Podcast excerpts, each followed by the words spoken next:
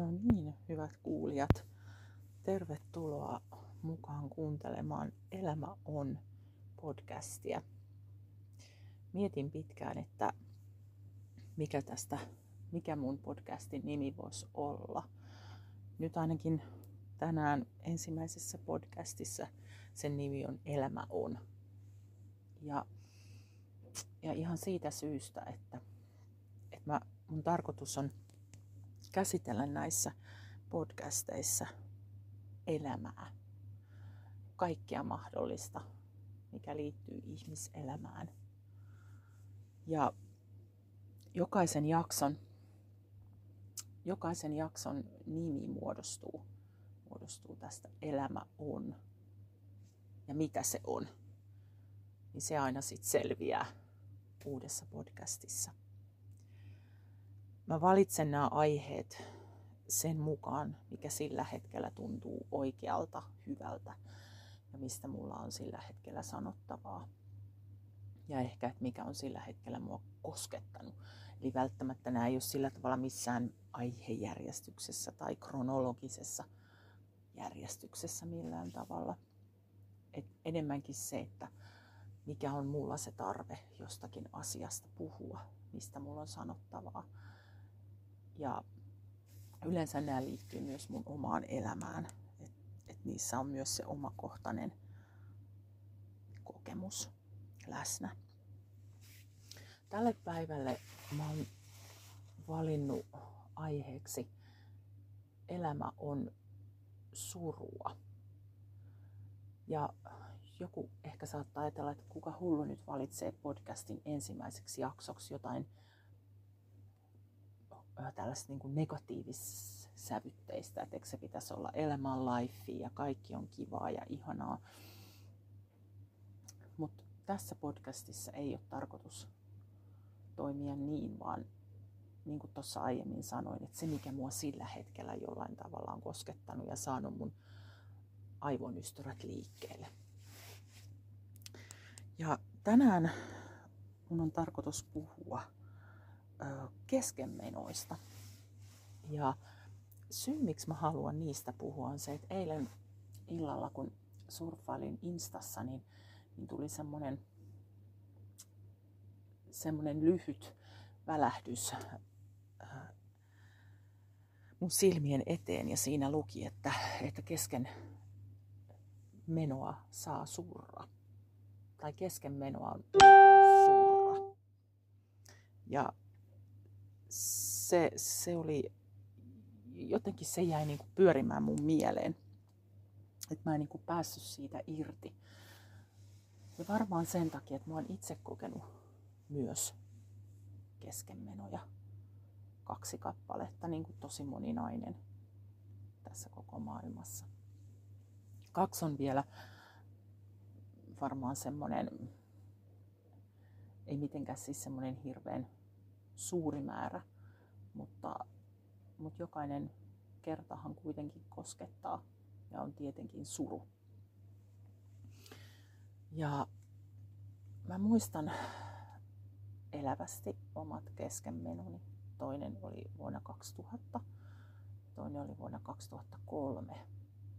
Ja siitä 2003 keskenmenosta niin muistan sen, että menin ensimmäiseen ultraan.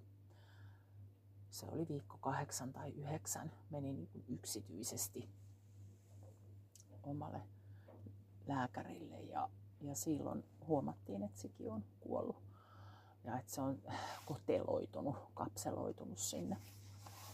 Ja oli siinä vaiheessa ollut jo joku sen ajan kuolleena ja eihän se siellä tietenkään itse semmoinen kapseloitunut sikiö tuu ulos, että se pitää kaapia sieltä pois ja sitten mut määrättiin kaavintaan ja nukutukseen ja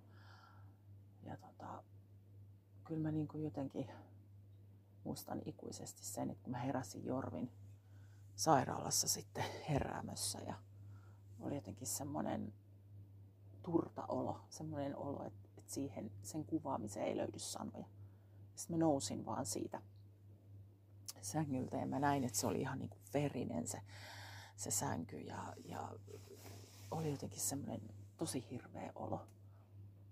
Sitten sitä vaan hyppäsi autoon ja lähti kotiin. Ja tämä toinen keskenmeno vuonna 2003, niin se oli sillä tavalla aika järisyttävää, että mulla oli pari kuukautta ennen tätä keskenmenoa, niin mulla oli kuollut vauva, 2 päivän ikäinen vauva.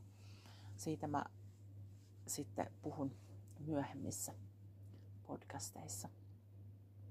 Mutta silloin tämä 2003, niin se taas meni niin kuin itsestään kesken. Ja mun käden päällä oli semmoinen, kämmenellä oli semmoinen niin kuin merihevosen kokoinen, pieni sellainen mini merihevonen, semmoinen punainen klöntti.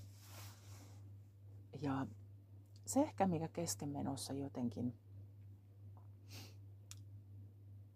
ihmetyttää edelleen on juuri se, että jotenkin ihmisten tai naisen ja myös isän miehen, että pitää jotenkin kysyä lupaa siihen, että voinko surra, tai Instassa pitää pyöriä tämmöinen niin kuin muistutus siitä, että keskenmenoa saa surra. Että jotenkin se on edelleen yhteiskunnassa semmoinen jollain tavalla tabu. Mä muistan silloin, niin mullakin oli läheisiä, jotka sanoi, että joo, nyt vaan yrität sit seuraavaa ja kyllä se tästä ja näin tämä kuuluu naisen elämään ja näin tämä on aina ollut ja tulee olemaan. Ja ei nyt mitään saikkua, että kotia vaan ja kotiin nyt vaan vähäksi aikaa ja sitten taas töihin ja ei kannata tehdä mitään suurta juttua tästä. Ja mä oon ollut sellainen ihminen, että mä oon liikaa kuunnellut sitä, mitä muut on sanonut. Ja jotenkin ajatellut omissa tunteissa, että mun tunteet on vasta oikeutettu ja jos joku toinen antaa niille mun tunteille oikeutuksen tai luvan. Niin mä en saanut silloin alussa keskenmenojen jälkeen niin keneltäkään lupaa surra. Että elämän piti jatkua samalla tavalla kuin se oli siihenkin asti ollut ja niin minäkin tein. Mutta sillä seurauksella, että ei kyllä kauhean kovin pitkää aikaa mennyt siinä, kun huomasin, että mulla on ihan hirveän paha olla. Että mulla oli oikeasti fyysisesti ja henkisesti todella paha olla. Ja sitten se vaan se suru tuli ulos. Olisikohan se ollut joku silloin vuonna 2003, niin joku pari kuukautta sen keskenmenon jälkeen, niin jotenkin mulla tuli ihan hirveä olo. Ja sitten se suru tuli, se tuli niin kuin se vyöry ulos. Vähän niin kuin tornado, että sitä ei pystynyt enää estämään. Että se vaan tuli ulos. Ja käytännössä se tarkoitti sitä, että mä huusin, mä kiljuin, mä itkin, mä hakkasin seinää, lattiaa, heitin tavaroita päin seinää, kiljuin, tömistelin, makasin lattialla, kaikkea mahdollista. Että se suru tuli niin hirveällä voimalla. Et jotenkin mä varmaan näytin semmoiselta joltain tosi alkukantaiselta ihmiseltä. Ja suru onkin semmoinen tietenkin hyvin alkukantainen voima. Mutta sitten kun mä olin, niin kun se ensi tornadosuru oli tullut ulos, vyörynyt ulos ja pyörinyt mun sisällä 2-3 päivää, niin sitten tuli semmoinen tasaisempi vaihe. Mutta se ei tarkoita, että se suru olisi mennyt pois, vaan sen surun kanssa tasaisempi vaihe. Mua itketti ehkä kerran 2 päivässä, mutta se ei ollut niin dramaattista. Mä suurin sydämessäni sitä koko ajan.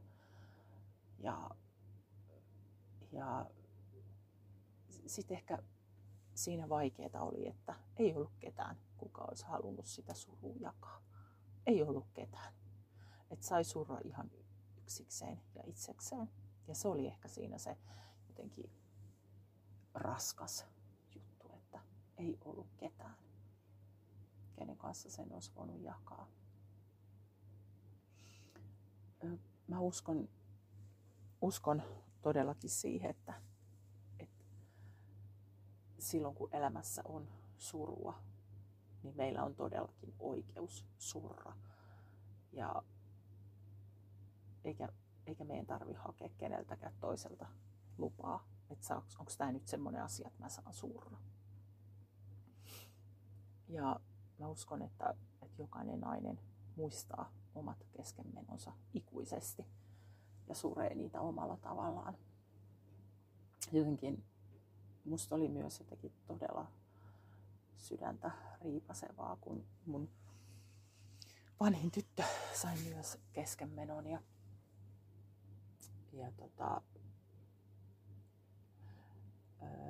hänellä se raskaus oli jo siinä vaiheessa, että lääkäri niin kuin laittoi hänet synnyttämään sit sen sikiön, ja jotenkin ajatus siitä, että täytyy synnyttää kuollut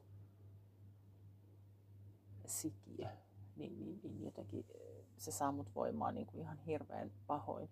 Ja sitten kun mä ajattelen mun omaa lasta, että mun oma lapsi on joutunut kokemaan tämmöistä. Että totta kai pitää surra. Se on ihan selvää, että ei vaan voi tuommoisesta tilanteesta lähteä pois ja jatkaa normaaliin tapaan eteenpäin. Ja sitten kun oli tämän mun tyttären tämän menetetyn tai kesken menneen sikiön, tämän vauvan siis laskettu päivä, että silloin kun sen vauvan olisi pitänyt syntyä, niin silloinhan mun tyttö niin laittoi ilmapalloon semmoisen lapun, mihin hän kirjoitti viestin, ja sitten hän laittoi sen vaalean, muistaakseni oliko se nyt vaaleanpunainen ilmapallo, jonka hän sitten laittoi tuulen mukana menemään. Ja se oli osa sitä hänen surutyötä. Mun mielestä se oli nuoreksi ihmiseksi, niin kuin 21-vuotiaan ihmisen niin kuin tosi mahtava oivallus. Ja mä uskon, että se auttoi hänen surutyötä myös siinä keskenmenossa. Että todellakin on tärkeää surra ja löytää se oma tapansa surra. Keskenmenossa monesti on aina myös puhutaan, että onko se vain naisen suru vai onko se myös miehen suru. Varmasti on myös miehen suru, mutta se on vaan niin erilainen suru. Että kyllä mun mies on surru, mutta hän on surru sen tietysti toisella tavalla kuin millä tavalla minä olen sen keskenmenon surru. Mutta on se myös hänelle ollut menetys.